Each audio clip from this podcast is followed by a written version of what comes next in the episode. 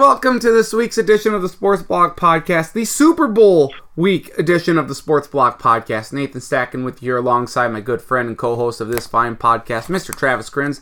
Travis, um, Super Bowl week, and uh, you know I forgot to mention this a couple weeks ago. A, it was your birthday, so belated happy birthday to you on this podcast. And B, it's also the eighth anniversary of the Sports Block podcast. So it's, that was pretty big and we and monumental news and we missed it. You were the last to wish me a happy birthday. I'm sorry. Let me be the among the first to wish you a happy birthday next year.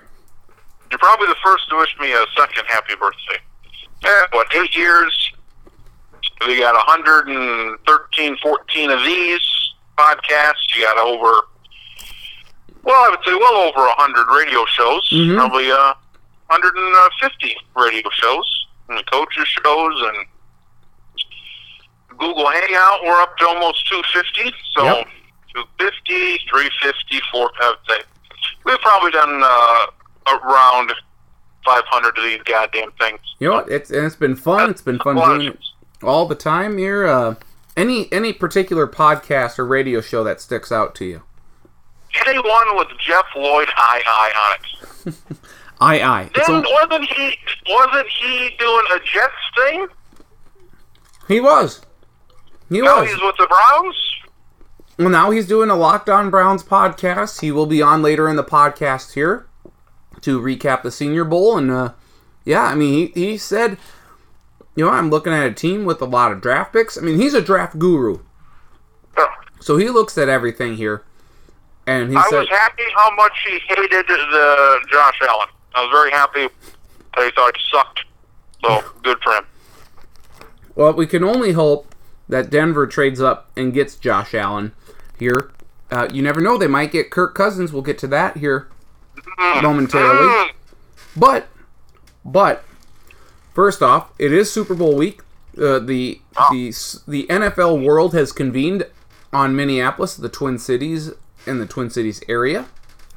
Super Bowl 52, of course, between Philadelphia and New England, Sunday, 6:30 p.m. Eastern, 5:30 p.m. Central Time on NBC. Lots of stuff going on. Radio Row is at Mall of America. I've found this to be very entertaining. Here, it's uh, I've been watching Pro Football Talk in the morning. Uh, uh, Wingo and Golic, they're live at the Hard Rock Cafe in in uh, at the Mall of America. I've listened to Nine to Noon with Paul Allen. He's there. So a lot of great stuff going on here. Uh, so I, I think Minneapolis so far this week, and uh, I, I haven't heard anything differently, has done a very splendid job with hosting the Super Bowl thus far. If you could go, what would you what would you like to do? Just see everything, go to press conferences. I wanted to do the radio row thing. Yes, That's the only thing I wanted to do. Yep. Would have been fun to do the press conferences just to see these, just to see Brady and Belichick. Nobody else I, I would care about.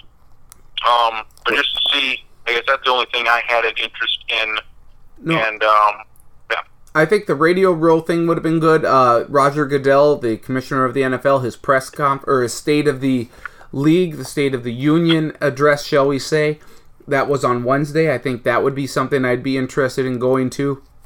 Even opening night. I mean, can you imagine if you could ask, let's say, um, Brandin Cooks of the Eagles or um, Zach Ertz of the. Philadelphia Eagles, if they ever had any alligator skin jackets, uh, would, would that be a question that you would ask? So I had no idea where you were going with that. I'm very happy. Boy, yeah. Seems like Tom Brady is wearing a, a stocking hat everywhere he goes. Um, It's cold there. He's from Brow. Eh, his mom is from Browerville, Minnesota, which apparently is Yeah. somewhere around the St. Cloud area. Sauk Centre. but he's inside. I don't know. Take take your 40, 41 year old man here, forty years old. Take off, take off your hat. You look like a drug dealer. Well, I mean, that that's what it is. I, I I was pleasantly surprised. I thought that opening night, the media night there at the Xcel Energy Center, looked good. But I think overall, Minneapolis is putting together a very great Super Bowl presentation. Sure, it's going to be cold on Sunday. I think what uh, like high in the low to or to the mid to high single digits. But really, um, so far, I think uh, Super Bowl's been great, and I would hope that the NFL would certainly come back at some point. I don't think they ever will. Um, like Indianapolis, is Indianapolis ever getting one again? I think so. Uh, you think so? Yep. Um, the, the national title game is in Indianapolis in like three or four years, which just seems ridiculous, but it is.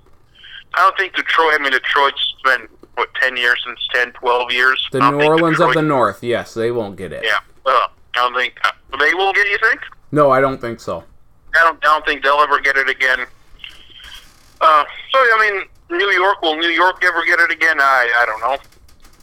But I, I don't think. Uh, I have no idea how the hell they got the uh, the first one to begin with, Right? and uh, now they get this one. Obviously, a stadium is more than capable, but uh, I hope they do. But I would. Uh, I think it's highly unlikely. I I've heard though that people have said that the Radio Row at the Mall of America is among the best that they've had in recent Super Bowls. So that's very good news. I mean, it, you know, it, and of course you have to be a little more creative here in Min- in Minnesota. You're not going to be able to you know do stuff outside like you would in Miami or Tampa Bay or New Orleans, anything like that. You can't do you know stuff on Bourbon Street. But Minneapolis, uh, the Twin Cities, I guess in general, has done a very good job, I think, in terms of uh, where they're staging events and everything. And you know, U.S. Bank Stadium, you know, and I know as well. I mean, it's a gorgeous stadium, and uh, assuming everything goes well without a hit, without a hitch, I think the Super Bowl will be back at some point. Because how can you not uh, come back to this? It sounds it sounds like everything's at the Mall of America. Um, like Eagles are right, like right there, that hotel Yep. uh, with the Radisson right there. I think um, there's a Marriott right there too that New England is staying at. So they're right there. Uh, I don't think they even have to leave the building to get to the mall. And uh, what the Radio is by the food court, uh, the Yes. third level food court. Yep. So that's uh, fun and exciting. That would have been again the thing I would want to do, and uh, just to see everybody else's shows going on right there and see what random people uh, you could talk to. But yeah, it sounds like everything is, is there for the most part. You know, a few things downtown, but uh, yeah, things a little, you know, Mall of America on the outskirts of town, hopefully not as crowded as the the down. I mean, the downtown area with all the concerts and stuff. Um, I don't know. That doesn't interest me a whole hell of a lot, but uh, I'm sure people like that. I, I've heard that a lot of the bars or around the Oh, yeah. around US Bank Stadium have been bought out by the corporate sponsors. So I would guess that would be you know Verizon and Bud Light, which makes a lot of sense. But you have to imagine they're paying a pretty penny for that here. Uh, I, I don't know. I haven't heard if Crisco is sponsoring any of the Minneapolis light poles for those uh, stupid fucking Eagle fans to to climb on. So uh, I mean, that's at least good news, right? Pampers is uh, Pampers is the sponsor of the Vikings forever.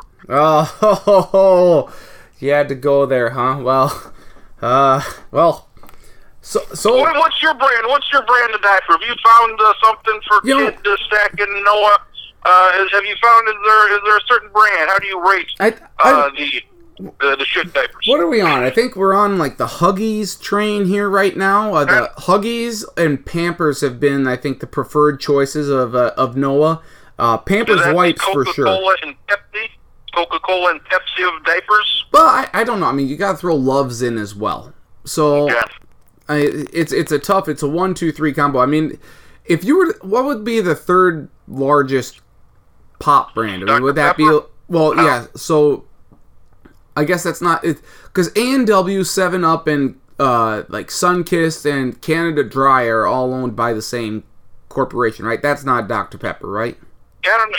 No, Dr. Keurig, you know, Keurig coffee little pouch things. Yep. They just bought Dr. Pepper last week. How the hell did week, whatever. Keurig buy Dr Pepper? They bought Dr. Pepper and they bought um, some tea, maybe snot, snot, maybe Snapple. Uh, they're together, some sort of iced tea thing. Maybe it was Snapple, maybe it wasn't. But uh, yeah, like Dr. Pepper, like an eleven billion dollar thing, while Pepsi and Coke are like 45, 55 billion dollars. So maybe that's the third one. Yeah, I mean Pepsi, Coke, they've got a bunch of bunch of varieties. Yes, they do. Mountain Dew, the best. It's way better How than many? Mello. How many? How many do they come in? Twenty-four packs. What are we talking here? No, I mean, Diapers. oh, the uh, the diapers. Well, I mean, Yeah, you open up the thing. How many are in there? 24, 30, no, no, no, no, no, way more than that. Um, we have found out that the Costco brand, uh, or not Mm. Costco brand, but Costco will have packs in like 192. Does Kirkland make uh, diapers? Kirkland makes the diapers. We found out though for Noah that uh, that that that it doesn't quite work. He uh, he likes to uh, release the bodily fluids here a little bit more than those diapers can handle. Which it, it's Stick. Uh, Kirkland should stick to the jelly beans. Oh phenomenal. And everything else that that they Kirkland have. jelly bean. I mean Costco in general though. Kirkland and Costco tremendous. Can't uh, can't say enough about it. Way better than the Sam's Club and stuff. So. Wow. That's very good. Uh, but on to on more to the Super Bowl here. Super Bowl 52 again, Sunday night at US Bank Stadium. We have the uh, Philadelphia Eagles and the New England Patriots. Uh, it's a rematch of what Super Bowl was it? 40, 30, 39? Was it 39? I think it was 39. 2000, 2004 season. 2004, 2005, something like that. Oh, was 01 they won it. 02 they didn't make the playoffs. 03, 04 there'll be 04 season. 05 there'll be 13 years ago. It'll be Super Bowl 39. All right, and that's when they beat the Philadelphia Eagles. Terrell Owens came back from his what broken ankle and had a good Oh, game. yeah. So uh, that was that was big. Deion Branch was of course the MVP of the game. I mean, everyone knows that, right? Deion Branch. It's not Tom Brady. Yeah. Um, Right. but this game to me, the closer we get to it, the more I think Philadelphia's got a great chance, and in large part because of their running game, LeGarrette Blunt and Jay Ajayi. I wonder how the Patriots can stop them.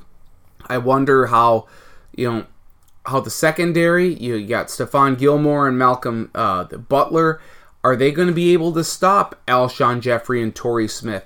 Who's going to guard Zach Ertz? And then two, or well, I guess that's like four or five. But I mean, we've seen when the Patriots have lost a Super Bowl, and both have been to the Giants, that they were able to generate a rush with four linemen. They didn't have to blitz a whole lot.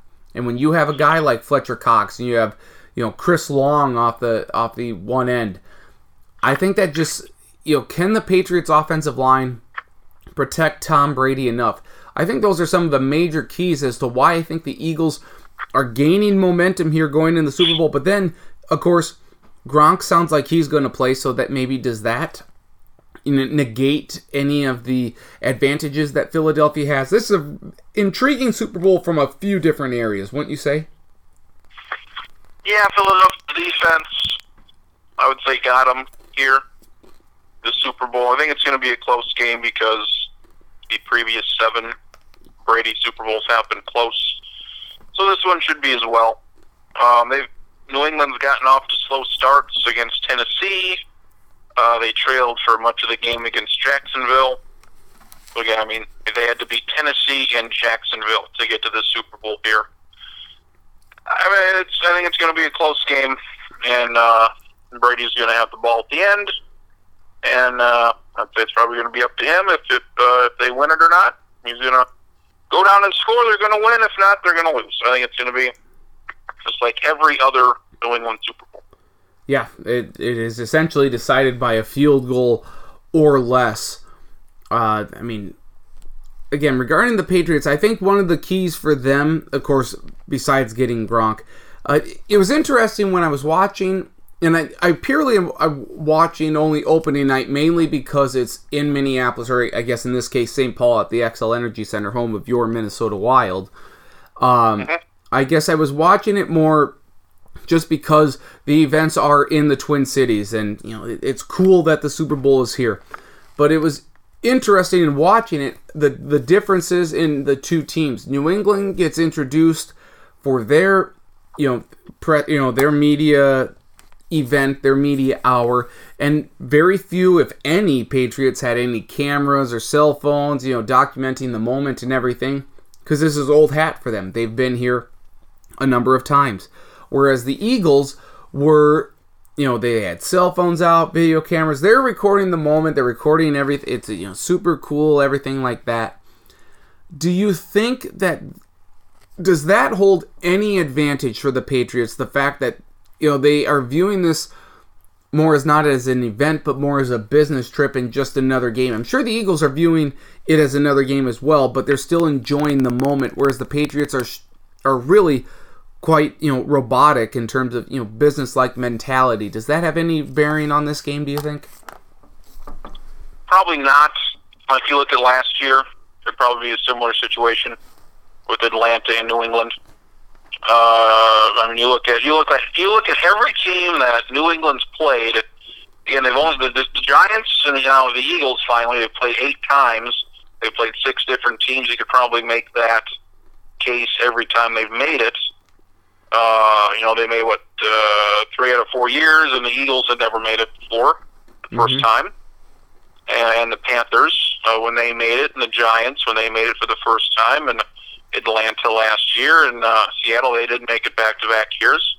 But uh, like Nick Foles, if if he, if he plays like he's played the first two games, I mean they got a pretty good chance. Just uh, like is, is Nick Foles going to win the Super Bowl? I mean that's Isn't that a crazy question to ask? Yeah, I mean we've had some like they went through the through the deal. Like uh, let's see, three straight years we had backup quarterbacks win the Super Bowl. Kurt Warner in Mhm. '99, Mm-hmm. uh, Trent Dilfer in 2000, and Brady in 01. All were backups to begin the year. And uh, with Brady, he was you know what second, third game of the year he took over, and Dilfer was six, Yep. seven games in the season. And those are all. I mean, Warner had a great year. Uh, Trent Dilfer was just along for the ride, Yes, he and was. uh, Brady, Brady just uh, he just did enough to to win. Yeah, Kurt so, Warner had the best of the of the years out of any of those three quarterbacks, without question. Yeah, Warner did. Yeah, and then uh, so it, it's it's not uncommon to have just some weird quarterbacks. I mean, Jeff Hostetler was uh, didn't start. It was kind of like a Nick Foles uh, type, where he didn't start too many regular season games, and the Giants still won the Super Bowl. So it's happened before, but I just. I think it's going to be close. I, I think Philadelphia's got a got a like a forty percent chance Mm-hmm. but when it's you know the greatest of all time, you just expect him to you just expect him to get it done. You just expect him to get it done because he's he's pretty much always gotten it done. One of the most interesting stats that I can find out of this game, or just in general, is that the Patriots have never scored a point in the first quarter of a Super Bowl. I mean, that's. wow, I mean, is that right? that is right. Yep, they've never. Is that right? That is. They've Wow. never scored in the uh, the point in the first quarter of any of their Super Bowls in the Belichick area. I, I, I don't. I can't recall. I don't. I mean, I mean, I'm not going back to the game against the Chicago Bears. You know, the '85 Bears in the I fridge and doubt they everything. scored in the first quarter of that one. We'll see, but Uh, um, I want to say they got out Yeah. to like an early lead in that one, because they lost what that game, what like 46 to 10 or something like that. they scored a they had a field goal in that game. Yeah, I mean, it was just insane. So I mean, of course, you know, so we're kind of used to the Patriots not getting off to a fast start in the first quarter of these games, and the Eagles, once you know they got that pick six against the Vikings in the NFC Championship game, they started to pour things on, but they they were a little suspect early on. Uh, so I, I'm curious to see how each team starts in this game. I'm wondering if that'll be a telling sign. You know, if the Patriots get off to a fast start and score their first points in the first quarter, I wonder if that spells kind of doom for the for the Eagles. And of course, you know, the Eagles are doing this whole underdog mentality thing. But if you see the point spread, it's gradually going towards Philadelphia. So are you really truly the underdogs in that case? I guess you're always considered the underdogs going against Tom Brady and the Patriots. But I think it's just fascinating to see how this is all going. I've heard you know of, of a better putting multiple million dollar bets on the Eagles, so the money is definitely swaying towards the Eagles. You look. I mean, you just look at New England. I said they slow, had slow starts in the playoffs. Yes. They by all means should have lost last year's Super Bowl. No Yes. doubt about that. Yep. Um, they were down. I want to say they were down ten points to Seattle in the fourth quarter, and that's yeah, they were down ten points to Seattle. It was uh, 24-14, and they come back. I mean, teams just don't come back down double digits in the Super Bowl at any point, let alone in the fourth quarter. And Brady's done it twice. Yeah. Uh, two of the last three years. So, and we saw what what they were down uh, 10, 14 points against Jacksonville, and they ended up coming back. So, Yep. uh, yeah, it, it would not it would not surprise me if uh, you know Philadelphia's got a lead, like a 7, 10, 14 point lead into this one, and uh, Brady comes back because that's usually what has happened. Last year, I thought James White should have been the MVP of the Super Bowl. He had a phenomenal uh, performance. I, and I get Brady had you know what 400 yards through the air or whatnot, but he you know James White had the game-winning touchdown against the Falcons. I feel like the Patriots running backs against the Eagles. Let's just say the, the linebackers, but I guess you can you can say you know the corners and the the safety, so the secondary in general. I think that's a real key to this game because you know they love you know throwing you know these little screen passes out with James White and Dion Lewis can do it as well. And Rex Burkhead I think is sometimes a forgotten figure, but I mean he's really emerged as a huge key in that Patriots uh, backfield here. So I think the Patriots running backs against this Philadelphia defense is one of, if not the biggest key to the game, maybe outside of the Philadelphia front four against the Patriots offensive line, or the the, the Patriots front four against the Eagles offensive line and stopping the run. I think the Patriots running backs are a huge factor in this game. like to do a lot of short passes. Um, like that's all seemingly like Jacksonville was very good against Pittsburgh and New England with these little short dink and dunk passes, and that that was a lot of their offense. The majority of their offense was these short passes, and New England as well, short short baby dunk passes. Mm-hmm. Uh, you know, once in a while, Brady, you know, he'll go down, go down the field, he'll pick up a pass interference uh, penalty. Um, saw Nick Foles go down the field quite a bit uh, in his two games. So, uh, I mean, they just got a bunch of running backs. Uh, like Garrett Blunt could be a could be a, a bastard to to defend. Yep. Um, Former Patriot, yeah, I should say.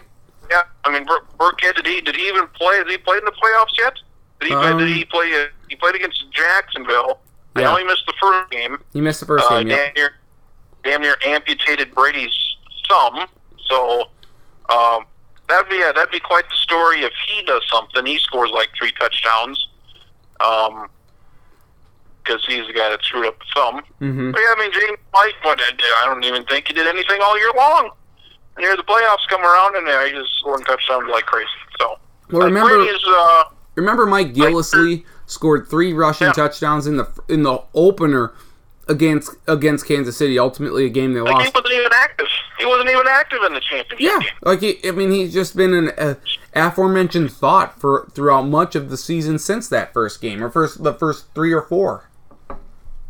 Yeah, I mean they just run guys in, and it doesn't really matter. Like Garrett Blunt was there; he was he was good. I mean, for them, it doesn't really matter who they have because uh, running backs are a dime a dozen for them. But yeah, ninety percent chance uh, Brady wins the MVP if if they win the Super Bowl. I'm leaning towards the Patriots. I'll give the official prediction at the end of the podcast here. Um, you know, the Eagles scare me. I think the Eagles can do it because they just seem to have the offensive and defensive talent. If they had Carson Wentz, I would say they probably win the Super Bowl, and I can't believe I'm saying that. Um, you know, Nick Foles has played much better here, but it's really tough to go against the Patriots. And I really don't want the Eagles to win because of their fans. Their fans don't deserve a Super Bowl. Their fans deserve something worse, like um, I don't know, like a you know the swine flu or something like that. You know, instead of a, a Super Bowl victory here, or maybe you know, you know, a spike to the eye. I don't know. I mean, maybe that's a little harsh. I don't think so, but um, you know, they don't deserve this. But they they they do scare me. But uh, ultimately, you know, unless you're the Giants, no team has beaten Tom Brady. I probably just jinxed the Patriots now by saying that, but I'm leaning towards the Patriots in this game. What about you? Yeah, Patriots 24-20. So the think over under is 48. So I got the under. Uh, Philadelphia is plus four and a half. So I got uh, Philadelphia covering the four and a half. I think it's uh, 20 to 17 uh, with like a minute to go. And uh, Mr. Brady does it again. Uh, gets a touchdown instead of a field goal. And uh, he wins it. I mean, every single, every single one, every single Super Bowl of his has come down to the last minute. Cannot, with, without exception, every single one. So uh, this is going to be the. Unbelievable. Uh, are you any company that you hope has a good commercial? Any company, we're going to see some dilly dillies. We'll see how this goes. Did you know Bud Light sales actually, I guess, dropped like 5.7% this year or something like that? But the dilly dilly didn't start till uh, till late. That's the best, like, that's the best campaign that I've seen Bud Light or any company run here in quite some time. It's uh, yeah, it's uh, catchy. People people know what that is, so that's uh, that's good if you get people saying your little catchphrase. Skittles has a stupid. You've heard of Skittles stupid commercial? I, I, I, I, I avoid all commercial talk. I avoid Oh, all these commercials out here until the Super Bowl because that's. I, I hate that these companies are you know putting their commercials out or that people somehow get them and put them online before the Super Bowl because that's one of the big things about the Super Bowl is to watch these commercials. Commercials are fine. But Uh, but Skittles Skittles- has a bad one. Apparently, they're going to do a commercial to where they're going to play it. You're not going to see the commercial. They're going to have one guy watch it, and you're going to watch him watch the commercial. Huh. That sounds dumb. That's five million dollars right there to watch a guy watch a commercial. How did that guy get that job? I don't know, some guy in California, some uh, like a college student, maybe, or a guy in his twenties. Boo! It's unique, but I don't think that's good. Uh, unless they, you know, release a commercial I'm- later on. I don't know. I'm eating M&M's as we do this podcast. Can I get a commercial with M and M's? You're eating M and M's. Yeah. Uh, maybe good. I don't know what this guy's getting paid. I don't know, but uh, good, good for him. Good for him. Uh, any prop bets that you're looking forward to or got Oh, your eye on? let me get let me get them. There was one on the site that I bet on. It said over under Super Bowl uh, viewership at 145 million. Oh no way! I only I only assumed this was a mistake because like the highest Super Bowl was like 110. So I bet significant monies on the under of 145 Yeah. and since then they have taken this off of the board uh, because I assume it was also a mistake. They also had an over under of 145 million dollars bets in Vegas or something, so maybe somebody mixed those up. Over But, on uh, both. Well, over on the millions of dollars bet, and lower on the on the millions of viewers. I mean, uh, a good over under not would not be 145. It, it would be, I think, uh, probably 110 would be a good number, and I'd probably take the under. I'd say it's probably going to be like 108. It's a close game, though, 108 million. Yep. Uh, well, Luke Bryan was the singer last year, and I got him for the under. Uh, Is that for Pink the is- anthem or? Yep, the anthem. Uh, Pink is the singer this year. Uh, you have Justin Timberlake. What song he is going to uh, start with? Um, And what, what song do you think like, he will start with? I know you're a big Justin Timberlake guy. I don't give a shit. He starts um, Can't Stop the Feeling is a favorite at the moment. Uh, he has a new song out, which I thought used to be on here, but is no longer on there. So, uh, yeah, they, they think his, uh, not his newest song, but his second newest song will be there. Uh, will he wear sneakers? Uh, resounding yes on the sneakers. Um, Will Will Janet Jackson appear? Is that a, a prop bet at all? Uh, I'm sure it is. I'm not seeing it. Uh, that's, that'd be very unlikely. Uh, will Britney Spears be there? Uh, big no. Who gives a Uh, shit? will he have? Oh, how dare you! Will he have a beard? That's a big time yes on that. Will he wear a collared shirt? That's uh, more 50-50. I would say Will he no. wear a hat? No collared shirt. Well, uh, that's a slight favorite. Will he wear a hat? Slight favorite. Yes, he will wear a hat. Uh, microphone. Will he have a headset or handheld mic? Uh, favorite will be handheld. So uh, Isn't it dumb how many super like prop bets are just on the halftime show alone? great. That's great. Uh, Belichick, uh, will he be shown during the anthem? Big favorite, yes. Will they show Doug Pederson? Will they show Brady? Will they show Foles? All of these, yes, yes, and yes. Um, so those, those are some of the deals. I've Uh, heard. Gronkowski, Oh, guys like that. go ahead. I'm sorry. Uh, color of Belichick shirt or jacket. It's blue is the favorite. Uh, gray is also an option. You can also go uh, red or white would be big underdogs. Uh, liquid dumped on the winning coach. Right now, yellow and orange are neck and neck favorites. Purple is a heavy uh, plus 1,000 underdog. Uh, what happens first? Either team scores a touchdown or Dilly Dilly is set in a commercial. Dilly Dilly is uh, the favorite there. Yep, that that's very good. Uh, I did see one prop bet that uh, over or under points scored in the first quarter versus U.S. Uh, gold medals won in the Olympics this year. Mm, you're thinking like 10 or 12? Poten- Yeah, what did they win? I th- what did they they win last time? Like 14 gold medals or something? Like maybe it was only I'd nine. probably, I'd probably go U.S. gold medals more.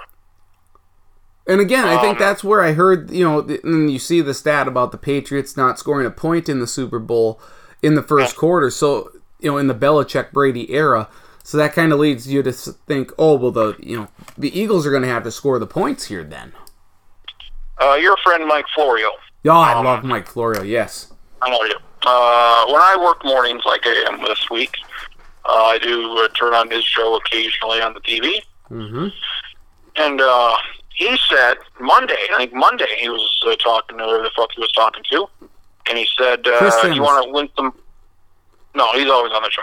Uh, you want to make some money? Um, bet that Brady's going to wear a bandage on his throwing hand because Florio said that's going to happen. Ooh.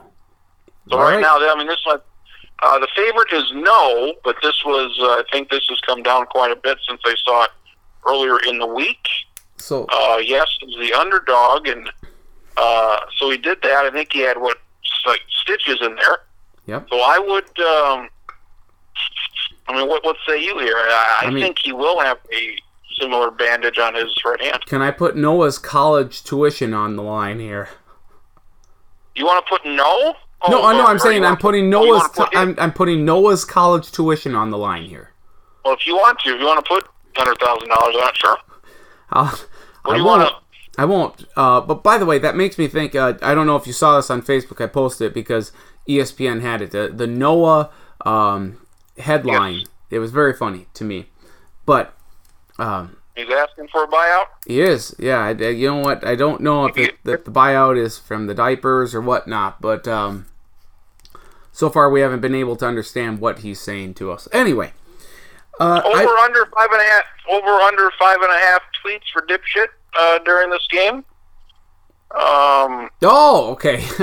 well, will, will dipshit mention the Eagles first or the Patriots first? nope. Patriots. Patriots first.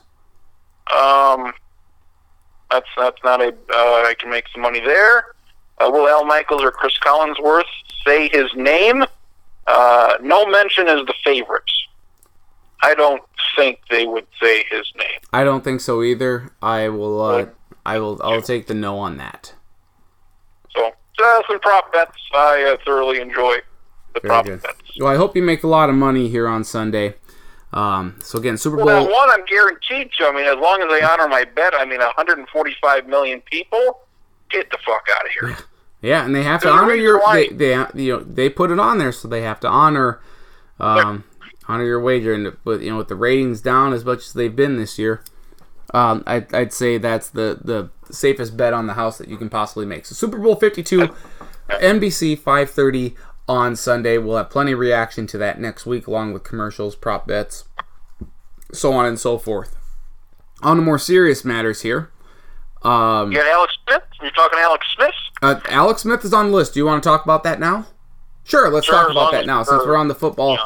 Uh, very rarely do we have big trades come up during Super Bowl week. I can't remember the last one. I don't think there has been one at least that I can remember. Quite, a, at least not one quite as big as this one. But Alex Smith, hashtag as expected, was traded by the Kansas City Chiefs, but to a rather unexpected team in Washington, uh, which means no doubt that Kirk Cousins is done in Washington.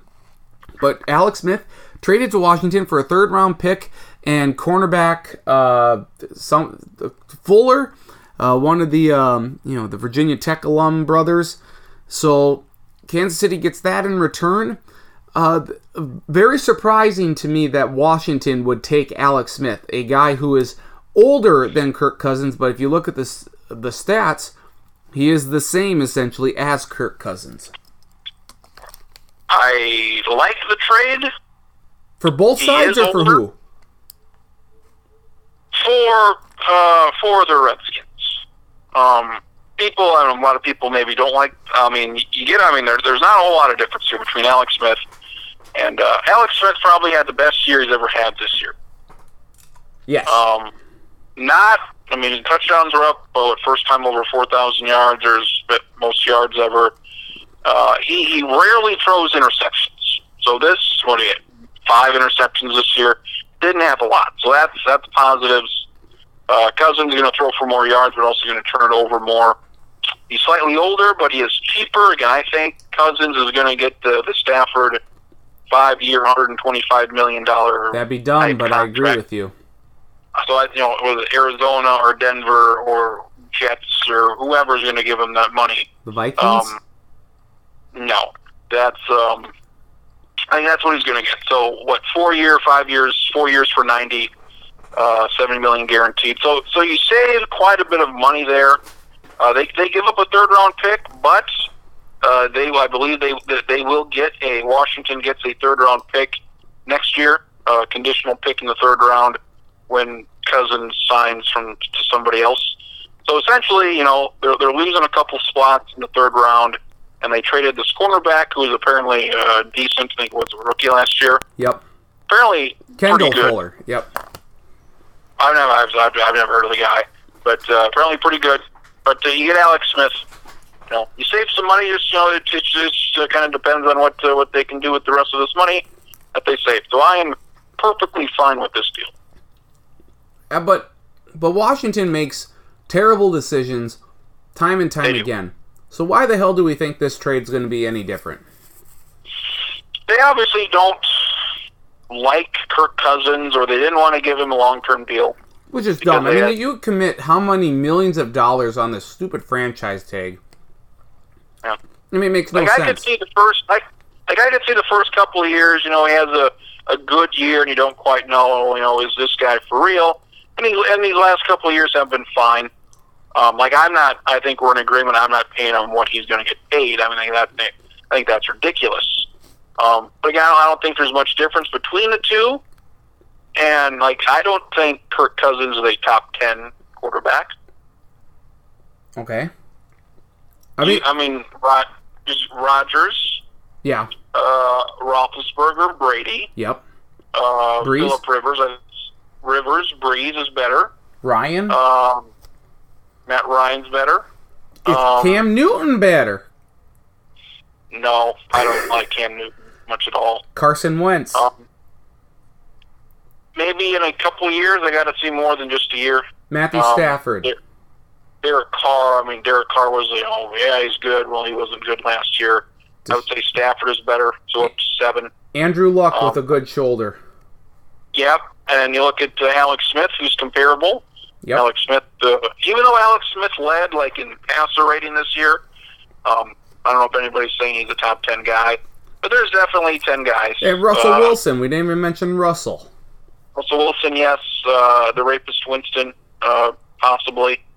So yeah, there's there's tons of guys out there that are better than him, but he's going to get you know uh, this huge contract. So uh, show me something, Kirk Cousins. Well, see, any okay. So my my thoughts on this. One, you know, the Chiefs traded Alex Smith. You knew they were going to because they traded up in the first round last year to get Patrick Mahomes. They don't have a first round pick this year, so at least they pick up a third round pick in this year's draft. So now Mahomes is the guy. I don't know for the Chiefs if that necess- I mean, they're they have very high hopes for him, and he could very he could do very well.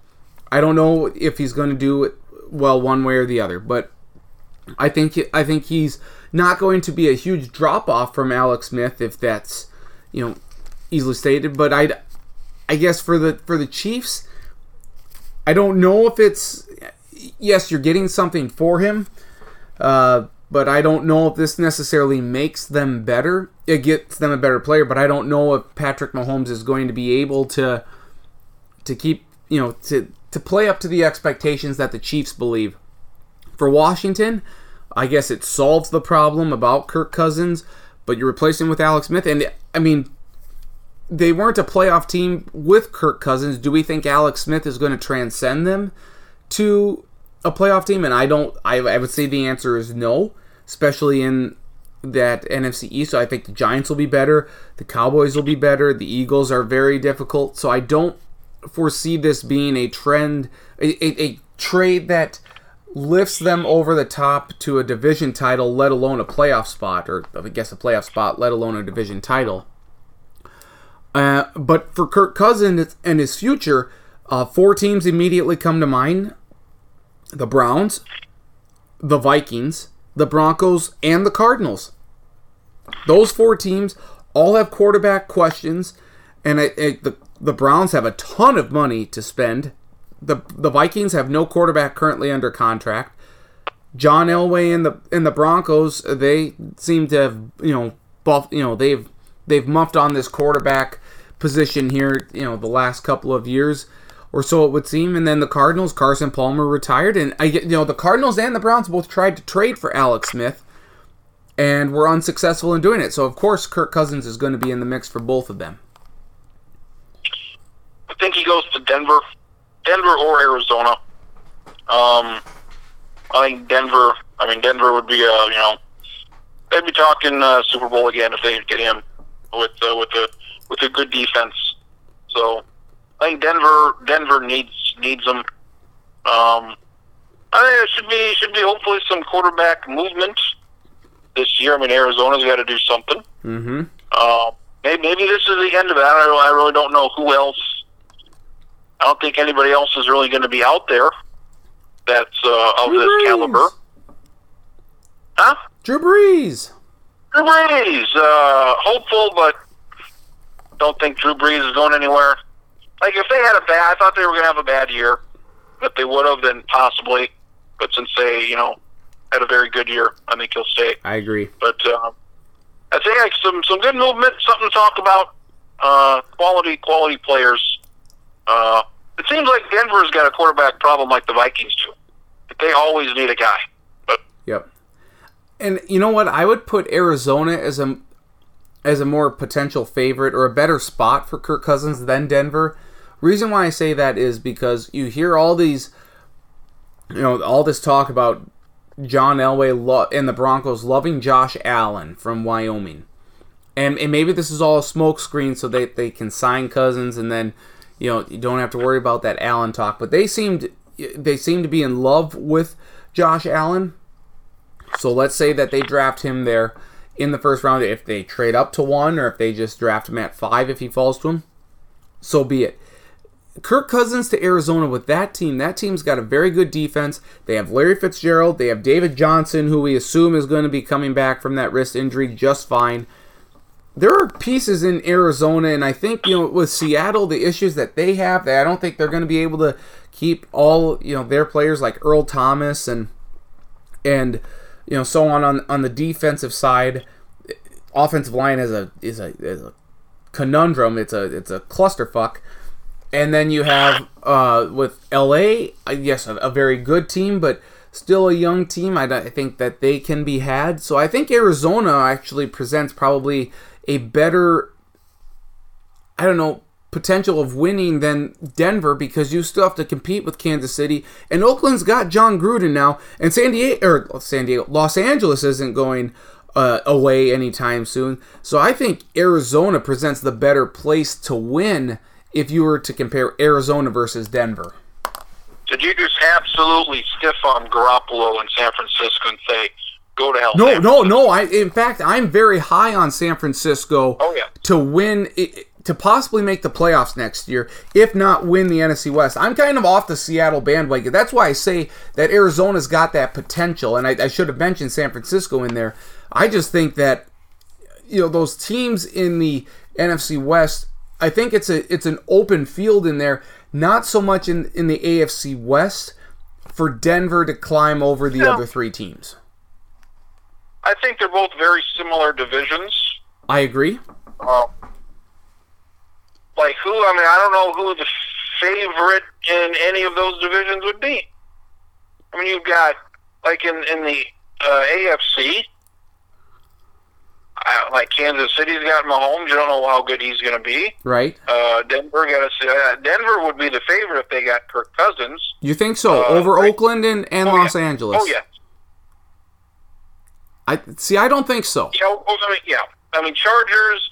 I mean, this is the second year in a row Chargers have lost so many damn games they should have won, and and the Raiders were a disappointment. I don't expect much from them. Um, like if they get Kirk Cousins, like he's like he's pro- like Rivers is probably the best quarterback in there, but I mean I'd say Denver's the best team. Okay. I, I mean, I, and I don't disagree with you that he would be the best quarterback in there. And I, you know, the the Broncos defense is very good, but yeah, I mean that's tough. That that is really tough. I mean, tho- those are. You're right. The the two West divisions are very comparable with one another, and arguably the balance of power in said divisions could be decided on if Kirk Cousins signs or not with either of them. Um, I mean, I think Cleveland is still a formidable force to sign him because they have the cap space, and I think Cleveland is a team on the rise. Uh, they're on the come, as we might say, up.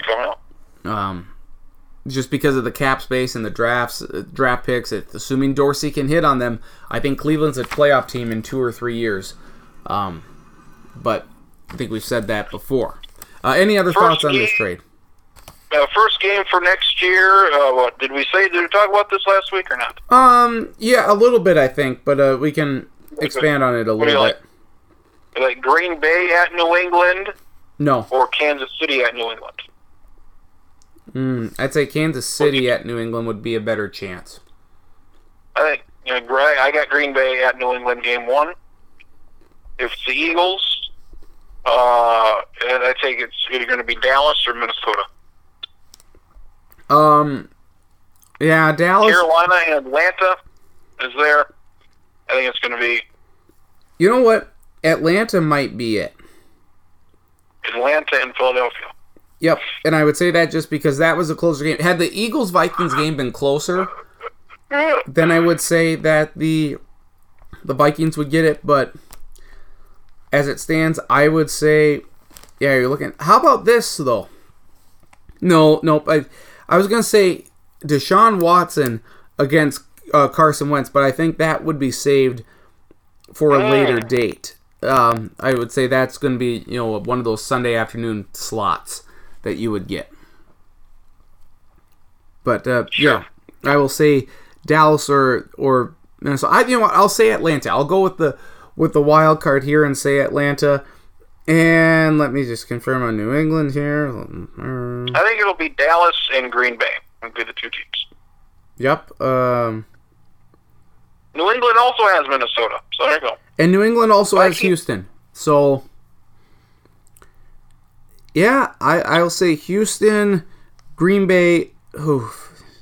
You I think New England's. You know what? They're, they're both very good. I, I I'm undecided on Kansas City, they already did Kansas City last year. I can't see them doing back to back years. years in a row. Yeah, especially yeah. Um, and I, I gotta think they would keep Green Bay for like a primetime game or a 425 game. I don't I don't see them doing Minnesota. I would see them doing it if they were in the Super Bowl, even though they didn't do that last year with Atlanta and New England. Um, so I guess I guess Houston would be my pick if I'm the the Vikings, the Vikings have a very difficult road schedule next year. they do they do uh They need to, they need to they need to play well at home again. They need to go like six and two, seven and one, at home. You know what? I They think well. I think they'll beat the Rams on the road. I think they'll beat Detroit. I think they'll beat Chicago.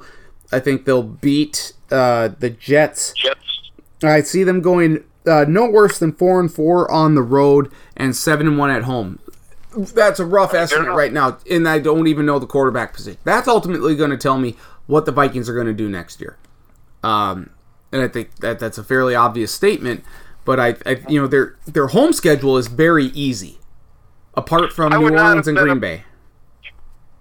San Francisco will see what they do. Yeah, New Orleans. I would not have been opposed to uh, to Alex Smith with the Vikings. That would have been interesting. But how much how much uh, better is he than Case Keenum this year? Probably not at all. But probably the same. Okay. So again, it's there's not eh, not a whole lot of difference there. So I don't think it's I don't know if it's worth getting him. So Uh, let's let's move on here now from football to basketball. Oh, back, we're talking. What get? Fox is getting Thursday night yes, football. yes, they are five year, five hundred fifty million dollars. No Joe Buck or Troy Aikman, so that's great. Five years, three point three billion. Insanity. Oh, five five hundred fifty million a year. Excuse me. Yes. Yeah, yeah, per year. It's sixty million dollars a game. Insanity. So I don't know if it's in what Kevin Burkhardt. My idea is to have Gus Johnson Yeah. do these games. That would be great. My Gus Johnson and Charles Davis. somebody, uh, Bill Raftery would be preferable to Charles Davis. That's just me. Onions, little minimum. And uh, Zach the XFL is coming back in a couple of years. I know you're excited. God damn it! Uh, you know what? I had that on this list here. Um, so, Uh, all right, let's talk about it. Yes, Vince McMahon bringing Uh. back uh, the league that I mean, he's, he promotes fake wrestling, and uh, as so opposed to real wrestling. yes, as opposed to real wrestling. So I can only imagine that this you know fake league that he's creating is just essentially a bunch of fake news. Did you not watch the? Did you not watch back in 01? Uh, I watched maybe what two? Were, were they on NBC if I recall correctly? Yep. Uh, I watched a few games. Like everybody watched the first week. Everybody watched the first week. Um, interesting idea.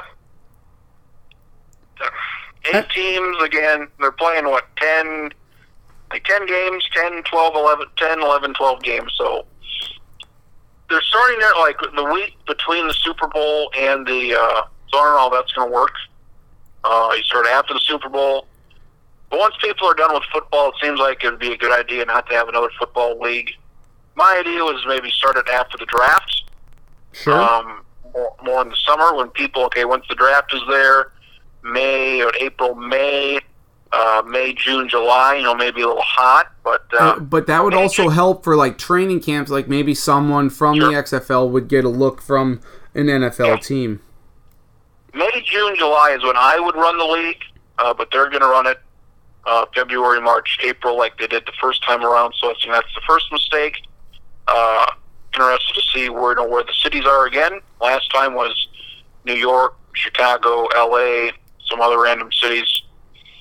Um, interested to see what what he learned the first time around. Uh, I mean, the the football, the quality of the players have to be better. Yep. That's all there is to it.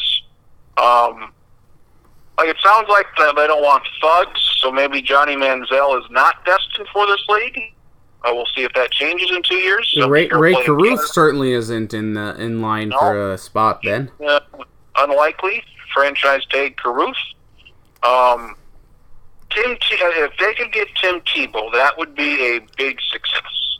It would. I, I do not see him uh, doing that though. People would watch Tim Tebow. No, they would. I just don't see him being in a league like that. I think there's a chance, maybe. They, they should try and get him. Uh, Johnny Manziel, they should also try and get him. Uh, I don't I don't see them going for Kaepernick because this, I don't say this is a Republican football league, but um, I do not see Kaepernick uh, being in this thing right here. So Manziel and Tebow would be the big two for me. If, if they want to do something, get college, get college, get freshmen, sophomores, guys who are not eligible for the NFL. Try and get them in your league. Um, try and get those guys, not guys that are in the NFL that can't make the NFL. Guys who are legitimate NFL guys, maybe want to make a couple bucks uh, a year or two early, I would try to get like 20 year old college kids who are very good and try and hopefully pay them something. Yeah, that that would be that certainly would be interesting here, and uh, I mean we'll, we'll see if it uh, if it pans out. But yeah, I mean the XFL's back, and and we'll see if, what they've learned because uh, it certainly didn't work out well the first year. That does lead me though into one other, um, you know, considering we're talking about the WWE. Ronda Rousey is going to make her WWE debut at some point here. How excited are you about that? How did you see this? Um, I can't remember Twitter or just on ESPN. It was on the front page of ESPN on Sunday night. I couldn't believe it. Um, yeah, she'll have her match at WrestleMania. She's there for a couple of years. We'll see how it goes. Um, was not overly impressed. Uh, she made her debut Sunday night as a surprise. It was fine. Um, we will see what what happens. I mean, she's uh, she's a big big time deal. Um, so it's got potential to be big. It And, does. um, yep. because you know, people, you know, people, people obviously watched a lot of her fights, and she was a big deal. So it's, I don't. They, they, they've got a, ten, a tendency to. They're like the Vikings. They fuck everything up. They just can't do anything right. So I, I, the first initial thing will be pretty big, but I, I would say in a year or two it'll not be as good as it could or should have been. Okay, that's fair enough. I, I will. TV I will uh, lend to your expertise on this subject. it's very important because they're negotiating their next TV rights deal, and they would like an increase, and then that's how they make the majority of their money, like it seemingly everybody does now with the TV rights. So to have her aboard, I think, is a big deal for that purpose. All right. Um, let, us go on to college basketball now. Uh, before we get into the actual college basketball here, uh, Ah, I mean, we would be remiss if we didn't talk about Michigan State and, um, or as I like to call them, the Baylor of the North. Uh, and what happened last week with, you know, former university Dr. Larry Nassar, and, you know, he got, you know, all these allegations, you know, sexual assault allegations, mainly from a lot of uh, gymnastics uh, former U.S. gymnastics uh, team members. But uh, what, 40 to 175 year prison sentence on top of a 60 year federal uh, pornography, child pornography sentence. So this guy's never going to see the light of day again. Uh, as a despicable scum of a human being. But uh, boy, this just does not look good. It- obviously, it's bad for him. How did this go on so long and no one did anything about it? And uh, what now? I think I saw oh the other day that there's like 265 allegations now against him. Uh, it's it's just despicable, horrible, sickening all the way around. And boy, this makes Michigan State look absolutely bad. And it could. I mean, we've seen, uh, or uh, you know, there's a report out there that Mike Dantonio might have, you know, handled a a situation internally or not you know necessarily reported it or something like that. You know tom izzo's you know put his foot in his mouth a couple of times here but he's not necessarily implicated in anything at least not that i've seen. But just overall uh an awful situation going on there at michigan state and in east lansing. From what I read about it, uh, Larry Nassar, like there's there's another like there's another trial or something coming up where there's going to be another like 40 or 50 women, maybe even more than that, come forward again. So this, you know, there's literally hundreds, hundreds of people. This guy yes uh, affected, and uh, just reading the timeline, that there's a timeline of the last 20 years when this could have been stopped at any time in the last 20 years, and uh, just examples of gymnasts, uh, examples of uh, athletes at Michigan State, where they uh, there was one that stuck out to me where a uh, girl went to her parents and said this happened to her, and they and her own parents did not believe her because this Larry Nassar was such a renowned doctor. He's like, nope, that's uh, that can't be true. So I, I just can't imagine ever ever having that happen your daughter telling you, "Yeah, this is what happened to me," and you just saying, "Nope, that's uh, I don't believe you." So that's crazy. I mean, there's so many instances where somebody somebody should have stopped this. That's Yep. Michigan State president, athletic director, they've you know resigned. Uh, well, I'll say they they both were fired. Yeah. Um, football coach seems like he's on thin ice. Uh, Izzo probably uh, makes it through this, but again, uh, and you look at the the Michigan State football thing. This is an entirely different situation, and it's uh, not as bad as Baylor, but it's not good. They've had couple dozen instances over the past few years where this has happened, and uh, it does not seem like the football coach is being uh, truthful when he says oh, this has only happened maybe once or twice. So, Yeah, and I would agree that this is not as bad as but Baylor. it's not good. But it's it- not good. No, it, it's it's not, and it, it just seems like there's a lot of reckless abandon here going on, and I mean, this is like I said. I mean, this Larry Nassar is just scum of a human being. I I would like to just ask, and you could say both are just you know on the same level of absolutely terribleness. But what almost, in fact, it includes two Big Ten schools. But what's worse, Jerry Sandusky at Penn State or Larry Nassar at Michigan State? I. I I mean that it's difficult. You could say they're on the same level, and I'm I'm totally fine with that. And you know what? It it shouldn't even be like you shouldn't even put one above the other. But these are just two god awful just situations all around. And boy, if I you know I mean Magic Johnson has come out and said that you know uh, anyone who knows anything about it should resign or who tried to cover it up or anything like that. Like this just just terrible on any sort of level and i mean boy if i'm if yeah i don't know how mike Dantonio survives tom izzo seems like he's going to survive and tom izzo is such a likable guy he's much more likable than mike Dantonio um or mark Dantonio whatever yeah mark um but regardless uh this is going to stain michigan state for a long time and it could It makes yeah yeah, it, it makes me root against them when things like this happen. yes Like Baylor, I wish them no success. Uh, I mean, Yep. Michigan State, their their basketball team's going to be in the mix there. Uh, they've not been, they have not impressed me recently, just with their play in the court.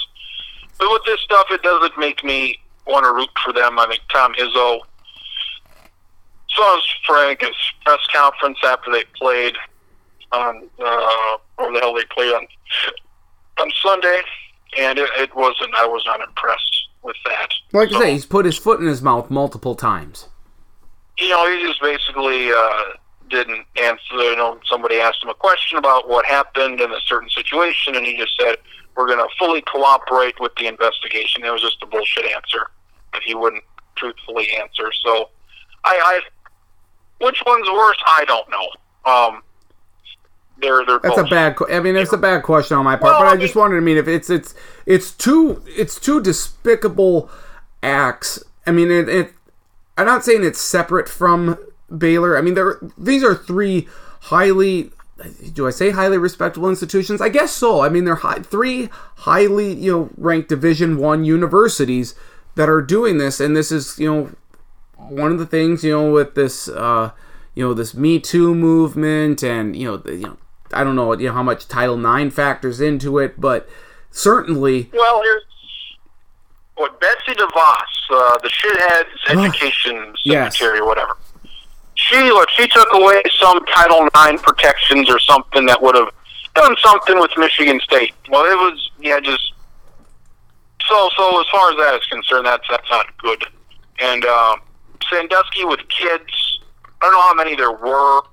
I assume there were, you know, well, there were hundreds possibly. Uh, we know there were hundreds with this uh, Larry Nassar. Um, yeah, but they're both uh, equally equally terrible. Uh, Sandusky's hanging on, and uh, Nassar Nassar's probably a guy who uh, maybe pulls an Aaron Hernandez in the next couple of years and closes out the lights himself. Well, I wonder how many times he's going to get made a wife in prison.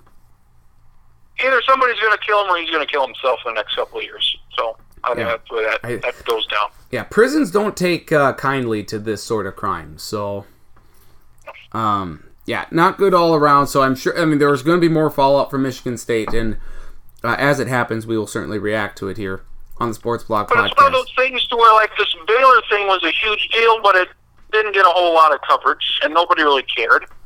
This Michigan State thing is a big deal, and like national news, they just started to cover the thing because the you know the trial ended Yep. uh, a week or so ago. But But even then, Oh, it didn't get a whole lot of coverage prior to that. You know, I mean, it, no, it didn't. No, it didn't. I mean, I don't think not. You know, people have lost their jobs. Ultimately, nothing's going to happen. So I, you know, it go- doesn't. let's- It doesn't even like Ken Starr, former Baylor University president. Isn't he like a correspondent now to Fox News? like he was the guy that went after Clinton Yep. and failed miserably. So then he's the president, and obviously he had to resign. And of course, you know, um, that outlet has him on. So it, it, there's no penalties for this. Um, couple people will lose their jobs, but there's besides that, there's not much going to change. Uh, on the court, uh, again, this is in a topsy turvy, crazy sort of year. Um, uh, West Virginia has lost now five out of six. I'm completely off them here in terms of a team that can go deep. They just offensive droughts, and if they're press, um, you know, they're known as press Virginia. If that doesn't work, then they're screwed. Um, I mean, oh, I mean, UNC's lost three in a row. What the hell's going on with them? Uh, this is just a topsy turvy sort of year in college basketball where you can't really get a grasp on who's really good. I mean, again, I, I I have a tweeted out. pick with you. I, I have a bone. I know. I tweeted out on Saturday. Is it time God to buy in? you. Is- God damn you.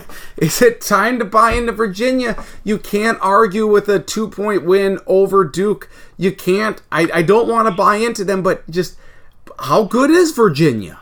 How many times Stacken? I, Stacken. I, I know. doesn't, it, doesn't, it doesn't matter what they do. Like, you know, people were building over last year, and what happens? They lose. Uh, Purdue, do you want to get in on Purdue?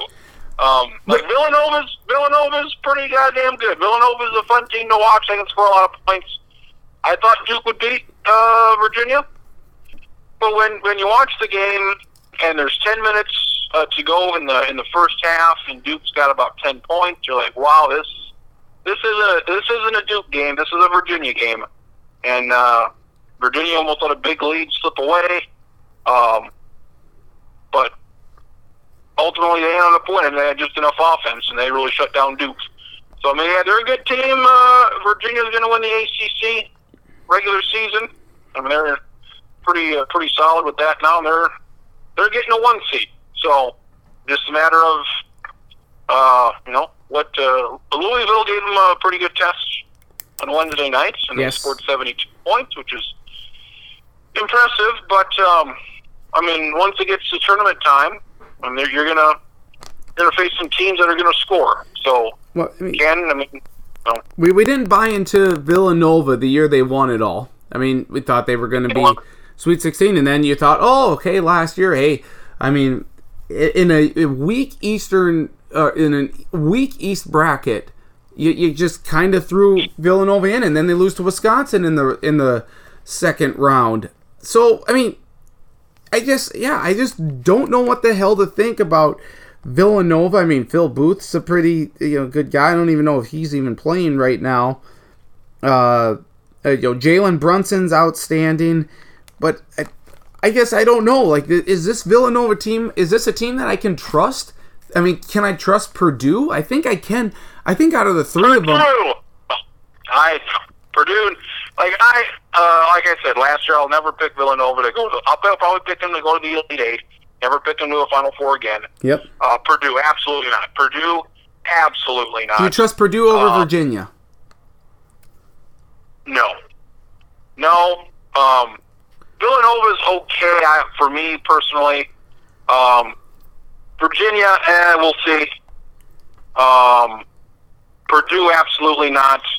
Uh, right now, Michigan State, half, Big Ten, nobody, no, no top tier teams in the Big Ten, absolutely not. Um, so those Villanova, Virginia, eh, Purdue, Michigan State, no. Uh, can we a- uh, can I can I ask if Syracuse is going to make the tournament? I don't think they are. Good. They're they're they're obviously one of the last teams in the mix, like they seemingly have been for the last decade. I mean, I'm sure they'll have 13 losses, and uh, they'll be right in that mix. But you know, I think they they lost to Georgia Tech Wednesday night, so Yep. that's that's not doing you no goddamn favors. I, I feel bad for Notre Dame because they lost Bonzi Colson for a while here. I don't I don't think they'll be making it in, barring a significant run here. They're kind of uh, I mean it, it's just a fact. When you lose your top player, and I think they've they lost a couple other guys to injuries. It, it's just going to hurt you for the year, and, and they are certainly feeling that the effects right now of that. Yeah, unfortunate. They they can't seem to score any buckets. So I mean, they were they were what top ten team early on in the season. They were they were looking pretty hot. They, they beat w- They- Wichita State in the Maui Invitational in the championship game. but they they can't seem to score uh, without Bonzi Colson. So yeah, not looking good for Notre Dame. And Kentucky, I'm not buying them. Florida, I thought they would be good, but they look uh, they don't look very good. Uh, Can we buy into Auburn? I mean, what the hell is Auburn up to these days? I mean, besides winning games, I mean, how how how are they doing it? Well, they're they're gonna they're gonna vacate these wins pretty goddamn soon. But um, I mean, they're Enjoy top dog in the SEC. They're top dog in the SEC. Um, you know, they could get a a three or a four seed if they keep rolling. But they're a team that I'm not uh, buying in on. Uh, Kentucky had a hell of a win at West Virginia on Saturday. Yes. Um, West Virginia should have beat Kentucky. They were up what 17 points first half. Lose that one. Uh, they lost. They were up double digits with 10 minutes to go against Kansas. They lose that one. Yep. Uh, West Virginia got their doors blown off at a pretty shit Iowa State team Yep. this week. So that's yeah, West Virginia not not hot, not hot at all. Uh, Texas Tech uh, just hit a game winner against Texas, game that went in overtime. Uh, Texas had a pretty good comeback there. I don't think uh, like Shaka Smart. I mean, I don't. You love him. I you know he hasn't done anything in Texas, and I don't like if he doesn't get to the what is this his third year? Yep. Like if he and he's ever gotten to the has he, has he ever gotten to the tournament? Uh, yes. Like if, Two years ago. what? Like if, but I don't think they're getting in this year. So it's like, fuck. I mean, the Big 12 is the best basketball conference in the league. Uh, by the way, I, I hope Texas A&M does not make it to the NCAA tournament. Uh, this uh, they were a top 10 team earlier this year, and they are definitely on the outside looking in. Though they did have a big win over Arkansas earlier this week. Um, I think the ACC, I'll go ACC with the best conference. okay, I Like you've got uh, Kansas and Oklahoma are the top two dogs there. yep. And you look at Duke, Virginia, uh, Clemson is, uh, you know, I don't know how much you want to put stock into Clemson basketball. Do you but, uh, do you know what the Clemson what uh, arena they play their bat, their games in? was it Littlejohn Coliseum? Yes, yes, it is. Yes, it is. Better than Papa John, whatever the hell. So, Probably make more money than Papa John's. No, no, I'm just kidding. that's Just kidding. Just kidding. Any games this week, uh, particularly on Saturday, that you're looking forward to? Let me take a look at the schedule second. Well, Saturday was uh, last Saturday was a good day of ball. Yes. But Sunday was a good day. Uh, Villanova Marquette. I was on Big Fox Sunday afternoon. Yep. Thoroughly enjoyed that game. Yep. Uh, Virginia Duke was all right. Uh, Kentucky West Virginia, good comeback. Uh, North Carolina State and North Carolina on Saturday was a great game. Yes. 95-91 in overtime. Um, NC State just kept with them the entire game. Carolina can never, you know, get up by more than you know, four or five points. So that was that was a fantastic game. Alabama beat Oklahoma. That was uh, that was all right. Uh, I got a couple of big Uh, games, or I got a couple of games here that I'm I'm intrigued by. Well, Ones that have, you know, potential, you know, implications as to who can make it in March here. Uh, Texas Tech and TCU. I, I mean, both teams should make it, but that's a intriguing game to me. That's on uh, ESPNU at one o'clock Central Time. How about Kentucky at Missouri? That's on CBS at one o'clock. Uh, I'm Missouri. looking at the Saturday schedule. I don't like it. I don't like it. Well, I'm not saying it's great, but I'm just saying Not good at all. if you're uh if you're looking for some teams that are kind of fighting for their playoff life or you know their their tournament lives, Missouri is right up there. But uh, you know, it's it makes sense that this would not be a great week uh, during Super Bowl week. It's, got to be better than this. Is bad. There's no way. I don't think there's any games between two ranked teams. Not not anything good. Uh, Virginia at the Q's. Uh, Minnesota's fallen completely off the map. Michigan. Uh, Michigan's all right. Uh, yeah, nothing, nothing here is good. I don't like it. Um, TC lost at Vanderbilt. That's a bad loss. Uh, not Kansas is rolling. Kansas is killing folks again. Um, not, not, not a big fan of this slate. Oh, hey, hey, wait, wait a second. You forgot the biggest game of the day. It's in the SWAC. Oh, fuck you. Alabama State at Mississippi Valley State. 3 and 18 against 1 and 21. You got to get excited for that. Your boys your boys got the win. I'm very happy for them. Yep. Jerry Rice's alma mater. Very good. And this uh, this week not so hot. Uh, again, Texas Tech, Texas is at a buzzer beater. Uh, uh, Trae Young, you know, ridiculousness.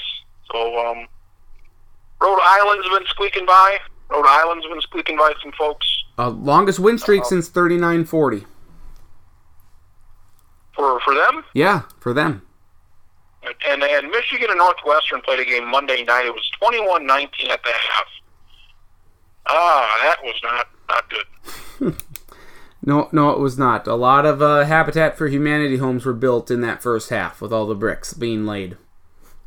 It was disgusting. Was. Um. So there we go. Uh, NBA talk here quickly. We just got a few. I got a few more topics here to get through. Uh, Blake Griffin traded to Detroit. The Clippers trade him for a couple of players, including a first round pick. Uh, Detroit on the outside looking in at the Eastern Conference playoffs, as are the Clippers on the West. But uh, this move, uh, by all intents and purposes, seems to be a move that's played to try and land LeBron in the offseason for the Clippers. Oh, Clippers, yeah, Clippers, yeah. For the for the Pistons, it's a it's a move to get in the playoffs this year. Uh, what do you make of the trade from both sides? Uh, surprising that it was Detroit, because it's not like Detroit's winning anything anytime soon. This ain't Detroit, man. This is the Super Bowl. Yeah, Detroit, you suck, Detroit. You're still three games under. I hope you don't make the playoffs. The New Orleans of the North. That's right. Washington uh, lost John Wall for a significant period of time here, so maybe that's where Washington doesn't make it, and the Pistons do. Uh, yeah, Clippers need to continue to trade folks. They need to trade DeAndre Jordan. They need to uh, trade Lou Williams. They need to clean house. Just start all over. Uh, LeBron's not going there. I I know that's what they're trying to do here, but again, he's he's smart. He's got to stay in the East. I mean, there's I'm watching Cleveland, and this team is so so shit right now. Fuck, are they bad? God damn, are they bad? How, And uh, can I interest you in? Uh, I mean, this is our annual uh, or our weekly uh, panic in oh Cleveland. Cleveland mode. Um, I go as high as thirty percent that they miss the playoffs this year. Like, no, I mean they're there's going to be a 500 team make the playoffs. They're 6 they're already- games back of a uh, like of being out right now, which it doesn't seem like a lot, but I mean they're they're three games out of being seventh right now in the East. I mean that's it's insane for a LeBron James team. Yeah, I mean they're 30 and 20, so what? There's 32 games left. I mean they're going to win probably 47, 47 and 35. Be good enough for the for the three seed. Um, and you know if it's Philadelphia or Detroit, they're going to probably go 500 and make it. So unless Cleveland goes, you know, like eight and 24, then they're not good. But that that's not going to happen. I mean they're making the deal. It's just again, it's going to be them in Boston. Can they beat Boston? I'm looking forward to that. Uh, just poor Toronto. I mean, Toronto's been good for a while, but I nobody takes them seriously whatsoever. They have the the biggest point differential in the East, They had the best point differential of any team not named Houston or Golden State. But I don't give a shit about uh, Toronto. They're scoring more points in the East. I mean, look, there you can make a case. Toronto is like the third or fourth best team in basketball, but I don't give a shit about Toronto. Uh, they're, it's All, all I'm saying is, you know, with Kevin Love now being out six to eight weeks with a broken hand, uh, like they're making the playoffs. it wasn't it, it wasn't bad enough for the you know for the Cavs here and all their you know you have Isaiah Thomas and he doesn't seem like he fits in well with Cleveland. He said he has said as much. Uh, will they try and trade him at the trade deadline? Uh, bottom line here, um, this is not good for the for the Cavs. Uh, Dan Gilbert's looking to sell, and uh, just bad all the way around. Like I just don't see LeBron going back there, and it's becoming more evident that he probably won't. Isaiah Thomas is, is struggling mightily shooting the ball. Um, I watched this second half of this Miami and Cleveland game on Wednesday night. And this 91-89, Cleveland won somehow. Uh, Miami was fuck. Were they? They were like two of twenty-five shooting threes, or some just stupid number. Two of twenty dumb numbers. Cleveland shot thirty-five percent from the field, and they won. They're giving up like 125 points a game in this run. Somehow they limited Miami to under 90. It was awful basketball. I couldn't stop watching it. Um, they, I mean, they got to make it a decision there. I mean, like DeAndre Jordan, I think would go a long way to. Uh, if, if they got him, they would make the finals again, but uh, they would still get their ass kicked by Golden State. Um, but yeah, Cleveland, not uh, they're an old team, and they look very, very uninterested in playing games at the end of January. Uh, few other notes for me. Uh, Tiger Woods three under at the Farmers uh, Invitational, Farmers Insurance Invitational over the weekend. Uh, apart from the erratic driving, he had a very good short game. Uh, it was just a very good first step uh, for him coming back to competitive play. Uh, did you like his game at all? And what do you foresee for him for this year? He was, I think, other people liked it more than I did. He was fine. What was three hundred? You said. Three under. Yep. or tied for 20 something. He was fine. He seems to be pain free. He seems to be able to complete a tournament without withdrawing halfway through the second round, so that is positives. Yes. Uh, we're still two months, two and a half months away from the big one. So I'm sure he'll, he'll continue to play and continue to get better.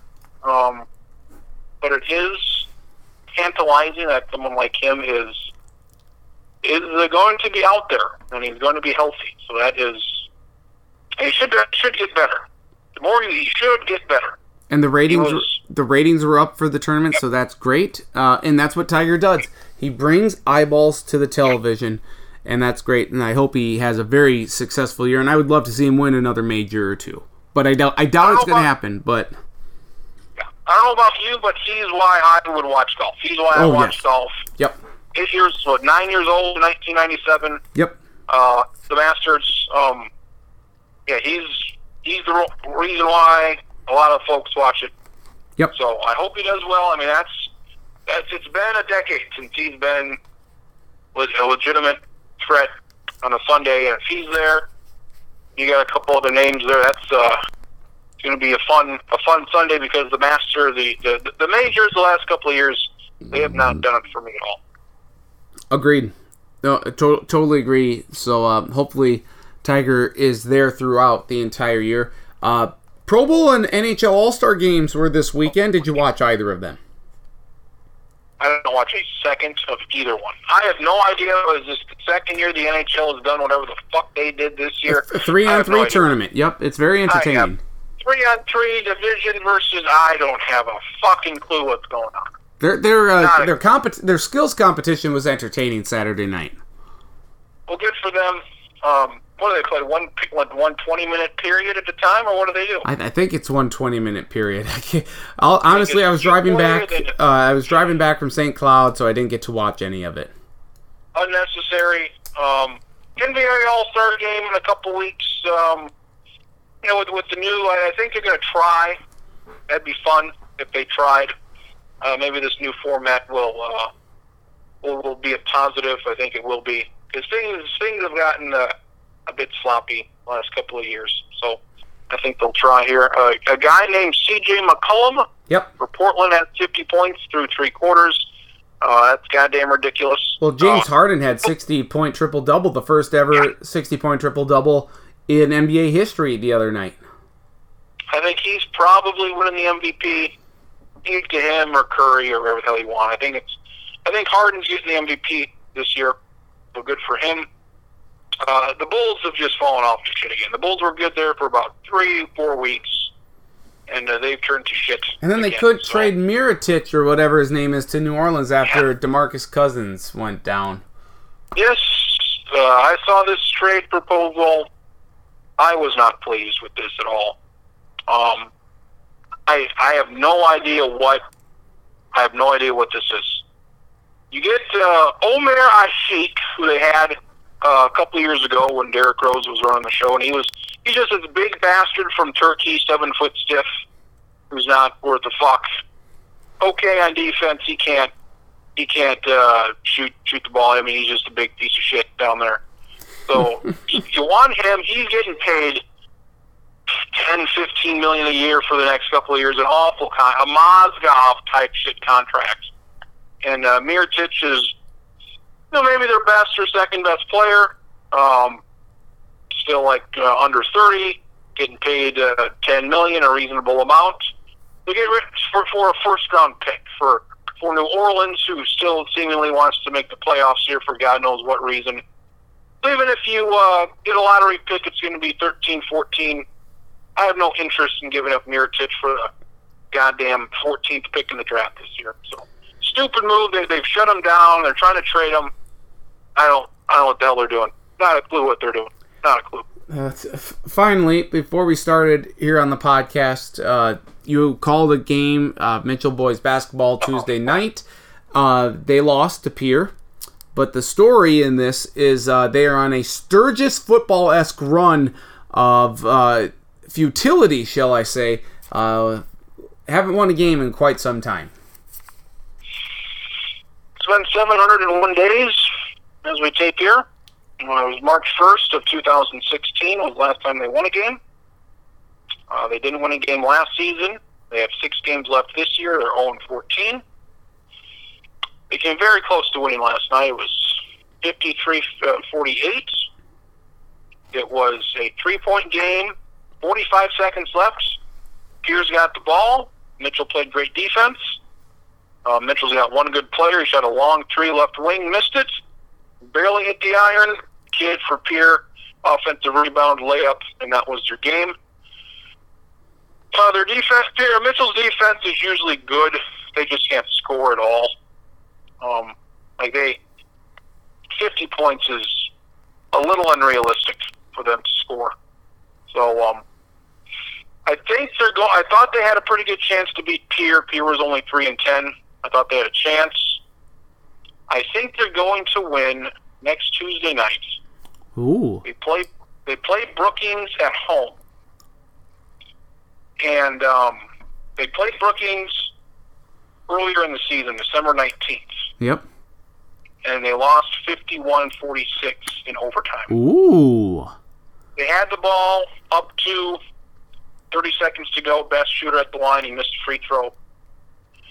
So they should have won that game.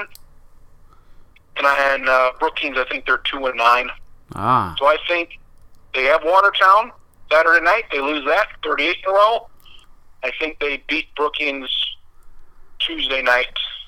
I think it comes to an end. Well, Brookings have over or under 10 turnovers for the game and over or under 5 turnovers in the first quarter.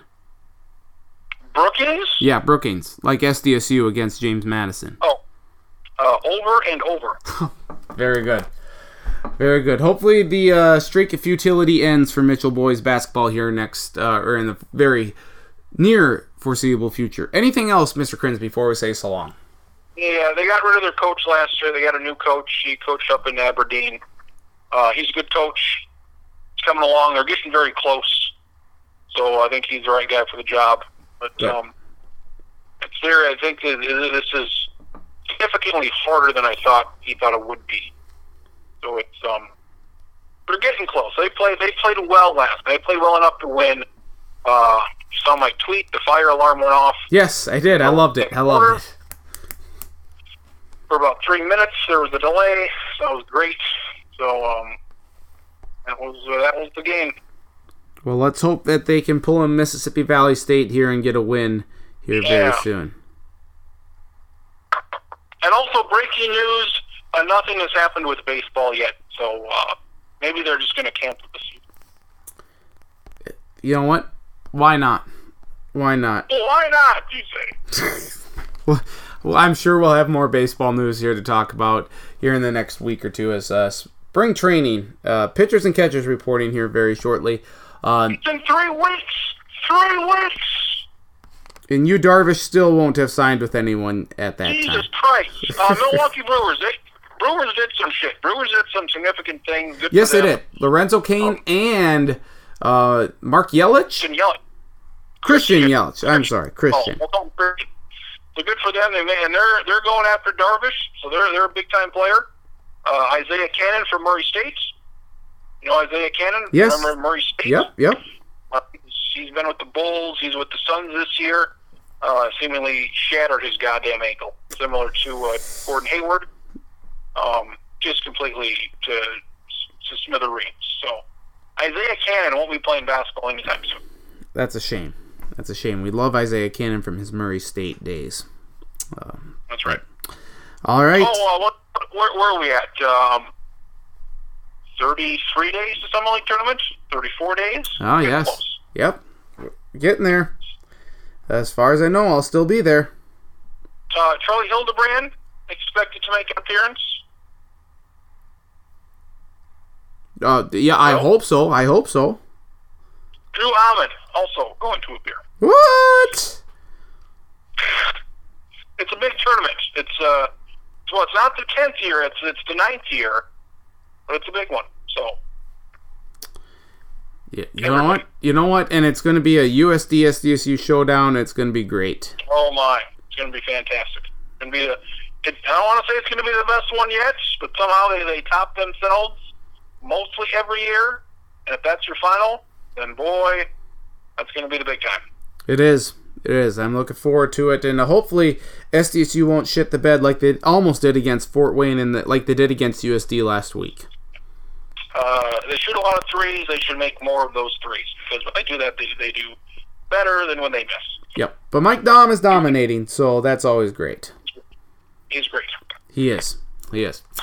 Uh, thank you, Mr. Kriens. Enjoy the Super Bowl, and uh, I'll talk to you next week, my friend. Say hello to I I and tell him uh, his his prognostication on the Wyoming guy is spot on. I definitely will. Thank you.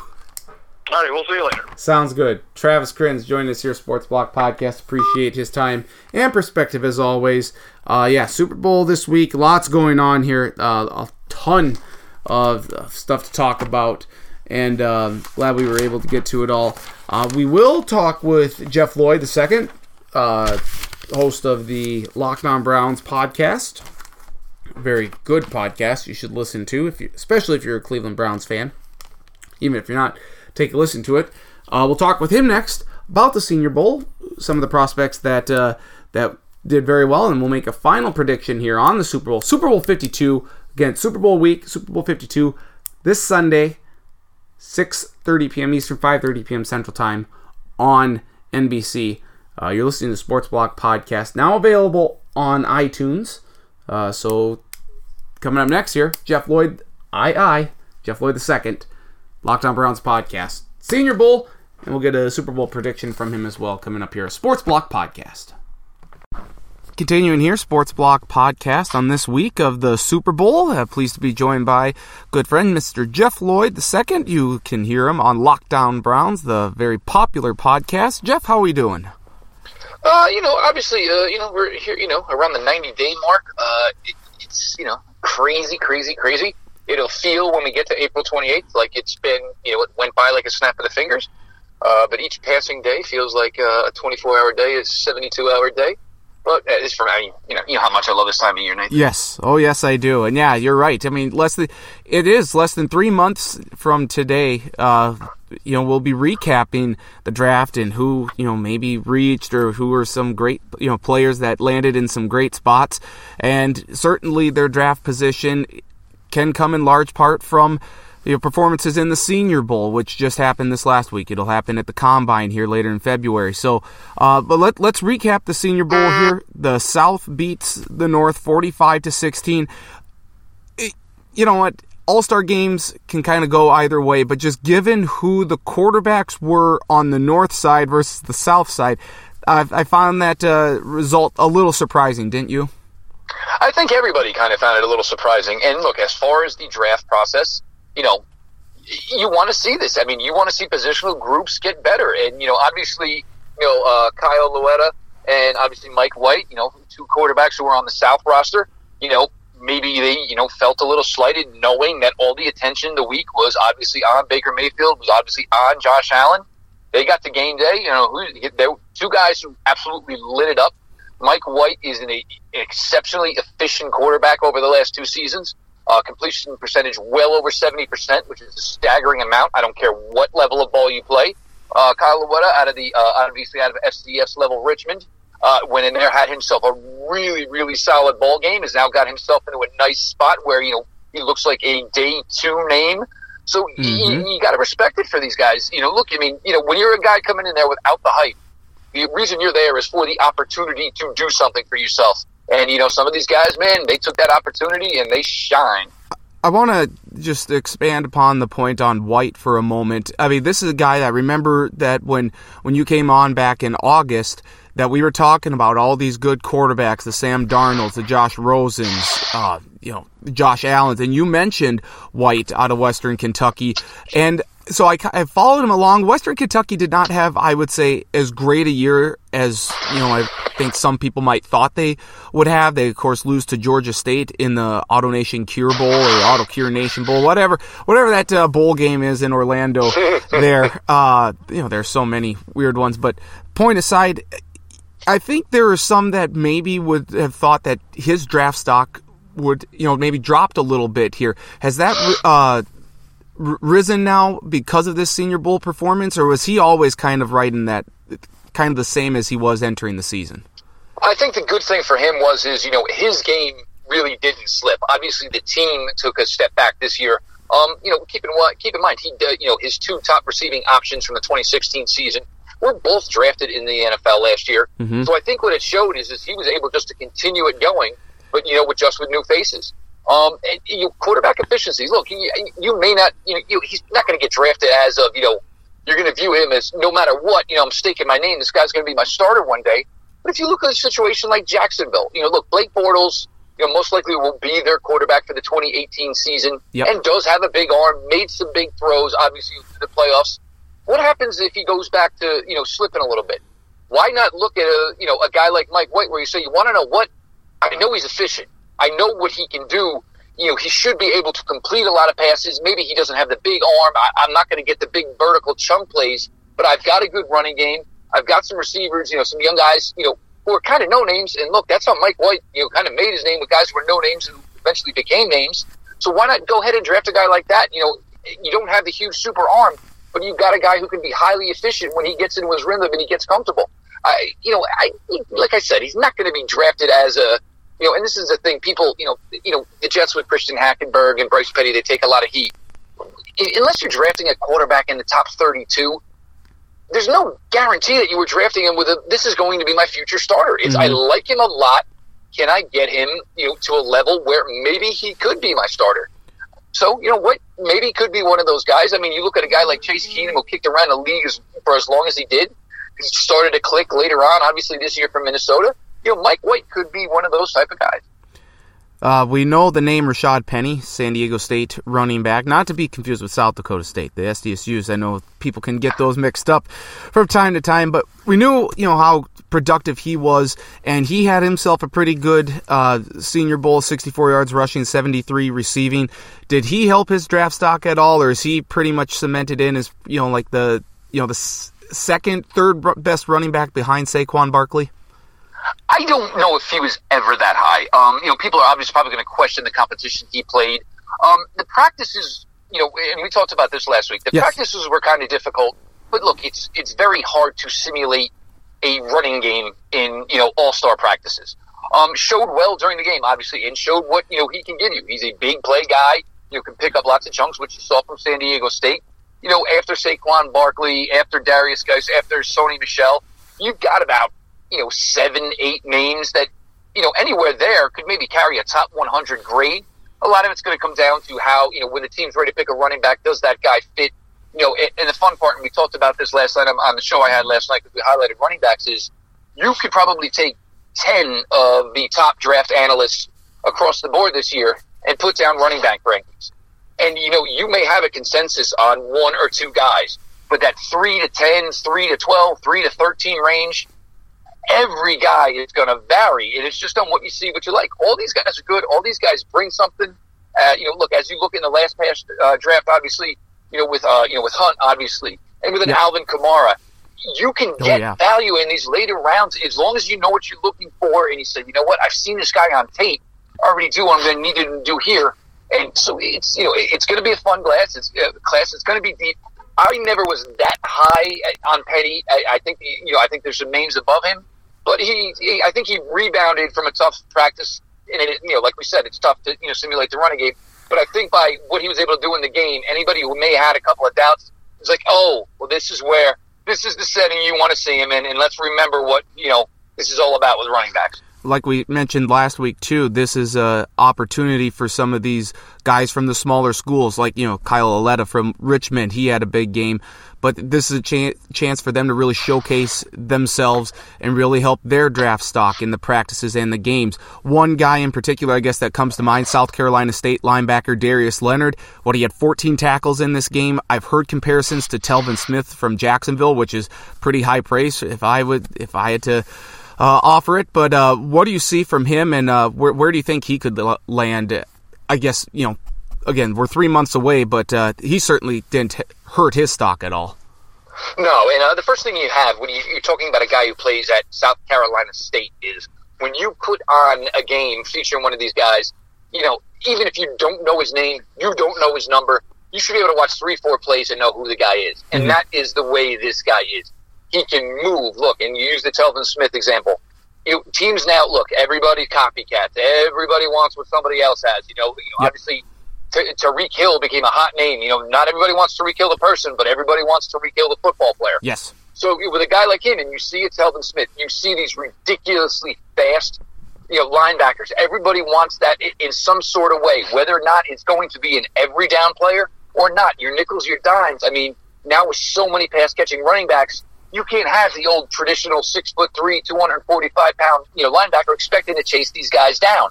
You need speed at the position. You need proven tacklers. It, it was, I mean, he kind of basically put on a one man show. And the thing that you saw is he was very, in, an all star setting, things were so easy for him to read and recognize. You know, there was no tape to watch to get, you know, prepped for the game. You know, not like he sat down and there was a film he could watch. It was just natural, natural tendencies that he has. He's a quick mover. A lot of times he's so fast he can beat the blocker to the spot so he can get to the ball carrier. He's a fun player. Uh, I'd say he probably ends up in the top 100. Uh, I think once we get, you know, you get some, you know, numbers, uh, you know, some official numbers, obviously from Indy, you know, that'll solidify whether or not he can move up to the spot he's at. But you know, he's an in vogue type of athlete and what people want in the league these days. Jeff Lloyd II from Locked On Browns podcast joining us here on the Sports Block podcast. Uh, give me a couple of names either side, or, or both sides if you want, the South and the North, that really, in your eyes, throughout the week, both practice and the game, help their, uh, help their draft stock the most. Um, one guy to a consensus that it, it seemed to have been one on that you know things I saw and, in shows I did. I, I guess I did you know four shows covering you know guys who were in attendance. Uh, top guy right off the bat, uh, MJ Stewart out of North Carolina. Uh, now he was a guy wasn't really sought after coming into this year, and his tape was pretty good this year at North Carolina. Not the greatest year in Chapel Hill. Um, had a phenomenal week. He was able to lock down in whatever position. He looked good in the slot, looked good on the outside. But then you go back and you dig a little bit deeper into it. Now you keep in mind, coming from the University of North Carolina program, in 2017, last year's combine, University of North Carolina sent three wide receivers to the combine. So you kind of realize, wow, you know, his practice reps that he was getting were really, really valuable, and it got him to a spot where you know this wasn't too big for him because he's gone against guys. I mean, obviously Ryan Switzer, who was a shorter, you know, five foot eight, five nine guy. Uh, it was a Bug Howard, who was a six foot three, six foot four guy. These are guys he took reps against every day in college for a few years. There's a little bit of an off-field question for him, which was, uh, you know, back from 2015. Uh, you know, he served a two-game suspension for it. Not so much how that, how that's going to carry over three years later, but he looked really good on the field. Uh, Trayvon Henderson, uh, safety out of Hawaii. Now, first things first, you know, Hawaii, you know, nobody's really going to think much about the program. You think about, man, you want to go sit there and lay on the beach all day. Right. but he looked re- but he looked really good. Was able to make some plays on the ball. Uh, there was one. It was a Josh Allen. It was a Josh Allen overthrow. You know, normally you would look for the safety. You know, he could have annihilated the tight end. He reacted quick enough, made the interception. I think he definitely jumped himself up into some people's eyes and named that people are going to want to know more about in Indy. He's one of those guys. Uh, Tyquan Lewis is a guy from Ohio State. And sometimes when you get so many, you know, Ohio State, they're putting out 10 to 12 kids a year. Mm-hmm. Sometimes names get lost in the shuffle. Oh, well, you know, he's just one of the, you know, he's uh, just another guy from Ohio State. Well, sometimes just another guy from Ohio State is a big man on campus Right. on, you know, 112 other universities. Tyquan Lewis played very well, a guy who's up to almost 270 pounds. Showed he can get into the backfield. He was an interesting one. Kalen Ballage at Arizona State looked very well as a receiver. You know, the, the game itself, I think where he looked good is, you know, people had these questions about running between the tackles. He ran well between the tackles and delivered some blows. That's always going to excite guys. I mean, you see, you know, how much a Leonard Fournette was valued during the playoffs, the way he was finishing runs by sacrifice, sacrificing his bodies. If if Ballage can do that, that's going to really, really entertain people. Ito Smith, another running back, had a Southern Miss. He's a little bit smaller, but he runs well inside. He's got great wiggle. He's able to avoid a lot of tackles. Uh, he put up together a nice beginning to the uh, bowl game versus Florida State. Uh, Southern Miss just fell so far behind; he was Right. really not able to be a factor.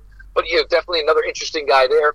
And you know, some of the names I mentioned last week. You know, some of the uh, the small schooler, D tackle Mason Shepard, ended up breaking his hand, but he was a guy came in out of nowhere and definitely turned some eyes. Uh, Alexander Cappa out of Humboldt State.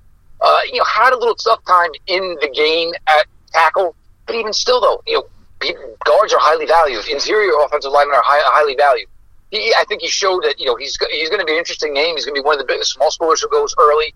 So you know, it was just it was a good week for a, a lot of the guys who needed to be a good week. Have to ask though on the flip side, who are a couple of names that uh, perhaps didn't help themselves, either you know raising their draft stock or you know made the wrong decision entirely by coming down to Mobile for uh, practice in the game. Well, I mean, some of these guys, look, I mean, you know, you can't hide forever. So, you know, if your tape was average, you go down there. Tanner Lee from Nebraska, it was just you know, rough all around for him. Uh, and you, you see how he ended up to the point where Scott Frost got to Nebraska, sat down with him. I, I, you know, I know you were the quarterback here last year. I, I don't see a spot for you. You know, the question was, does he grad, tran- grad transfer or, you know, basically get himself accelerated on, you know, a coaching career, which is probably going to come his way one day. Uh, Josh Allen, it, it was a rough week he did a nice job in the game. He, you know, he, he threw a couple touch pass touchdowns, which Yep. is obviously the questions that people are going to have with him. Is that something he consistently bring to the table? Um, I'm gonna say it was a rough week for him because you can't have guys like Mel Kiper saying he's the number one pick in the draft, number one pick in the draft, and you see the crazy inaccuracies.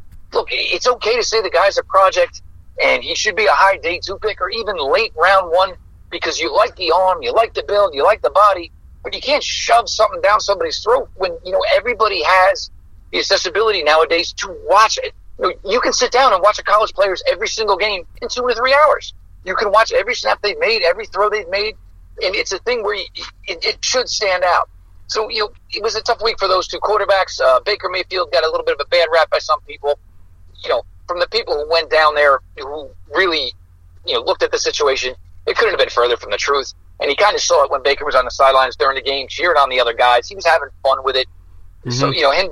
I mean, people just you know, if you've already painted him as a bad person, I mean, unless he cures cancer tomorrow, I don't think anybody's going to change that focal point on Baker Mayfield. And hey, it is what it is. Let those people be wrong. Yeah, absolutely. Uh, can't let you get out though without uh, a pick for the Super Bowl this week. Eagles, Patriots. Uh, I kind of feel like this is the blah Super Bowl. Uh, I would have loved to see the Vikings in there. Uh, you know, kind of two evils here. I feel like I'm going with the Patriots. I'll make the official prediction though.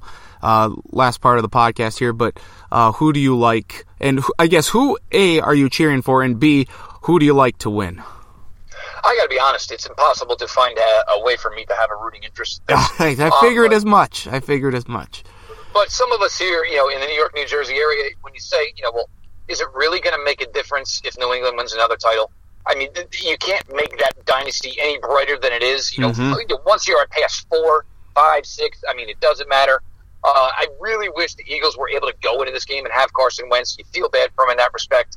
You know, can Nick Foles continue? I mean, the last six quarters he played, he was absolutely outstanding. But the worst part is, is Bill Belichick's got access to that film, and Bill's going to throw some junk at him that he's not ready for and he hasn't seen. I, I do think New England will win. There is a question, though. I mean, can that Philadelphia defensive line get Tom Brady off his spots? Uh, see, it, it is possible. Uh, You know, he has some players on the defensive line. And look, Philly, if you get a lead, and if you've learned anything from Jacksonville, and if we've learned anything over the past 15, 16, 17 years from playing New England, is you cannot let the game go the distance. You can't let the fight go to the card. You've Right. got to knock them the hell out. Yeah. That's the only way you're going to do it. Yeah, That just being asked the Falcons last year. Exactly. That being said, just ask Jackson. Just ask Yes. Jacksonville from two weeks ago. yep. That being said, you know I see it a ten point game. Uh, I think New England. You know, do you want to tell me you know 30, 20, something like that? I could see it, but I, I don't think it's. I, you know, I, I don't know if New England's got enough. I don't know if the uh, Eagles have enough bullets on offense to compete. All right. Th- If they could, if they could at least have a guy that you said if we give him twenty carries, he'll get hundred yards, and Tom's going to watch a lot of this game. But I just don't see it.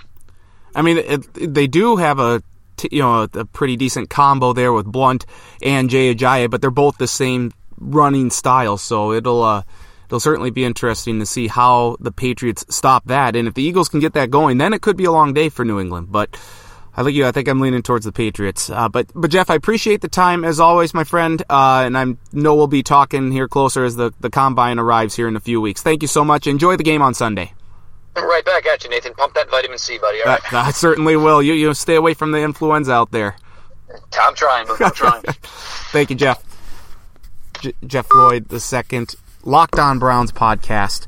Great podcast. Take a listen to it. If you are a Browns fan, even if you aren't, because the Browns are going to be a major player in the NFL here in the uh, I, the foreseeable future, assuming they hit on their draft picks. Of course, no more Alex Smith. Alex Smith now with the with Washington. The, apparently, the Browns reportedly tried to trade for him, didn't get it done. So that's that's the way it goes. Will someone be trading for Nick Foles? I think so, potentially, if he beats the Patriots in the Super Bowl. Uh, My rooting interest is definitely with New England. Tom Brady, being from Minnesota, that kind of helped seal the deal, but I was going to cheer for them, I think, anyway, because Eagles fans, ugh. I mean, you just, no, no. I'm sure that was pleasant to listen to on the podcast, but no, uh, no, no way. Not after what the Eagles fans uh, have done, what they have, you know. I don't care if it's a lower percentage, it's still more than most fan bases, and they're vile. And no, not cheering for them. Um, having said that, I do think the Eagles have the offensive weapons, and you know New England struggled on defense early in the season. But you know, and the key is can the Eagles front four get pressure on Tom Brady without them having to blitz? If they do, I think the Eagles have a great chance to win this game. But um, we'll ride with the Patriots, and hopefully we don't jinx them. I got it as a 20 to 17 game. So that's uh, that's the pick for Super Bowl 52 from Minneapolis. Been great uh, throughout the week. You've seen some great events, and it sounds like you know Minneapolis has done a great job so far. Hopefully that'll continue here with the game. We'll react to Super Bowl 52 next week. College basketball talk and more as uh, the Olympics fast approaching here as well. We'll maybe talk some of that too. So it should be fun. So uh, thank you to Travis as always and Jeff for coming on the podcast here. You can find this podcast available on iTunes. Just search the Sports Block podcast and also you can follow me on Twitter at ND Stacken. All, on, also friends with me on Facebook, Nathan Stacken. have a link posted to this podcast later on in the week. Thank you so much for listening. Enjoy Super Bowl 52. Enjoy the commercials. Try and enjoy this game. Um, you know, enjoy the fact that it's in Minneapolis and Minneapolis getting a good rep, I guess. Uh, Minnesota in general. Minnesota nice. Uh, hopefully the game is nice. Hopefully the Patriots win. He is from Minnesota after all. Oh, his mom is from Minnesota. He's not, but his mom is from Minnesota, so there's the Minnesota ties. That's great. Uh, thank you for listening to this week's edition of Sports Block Podcast. We'll talk to you next week. Enjoy Super Bowl 52. Talk to you next week. Sports Block Podcast, now available on iTunes.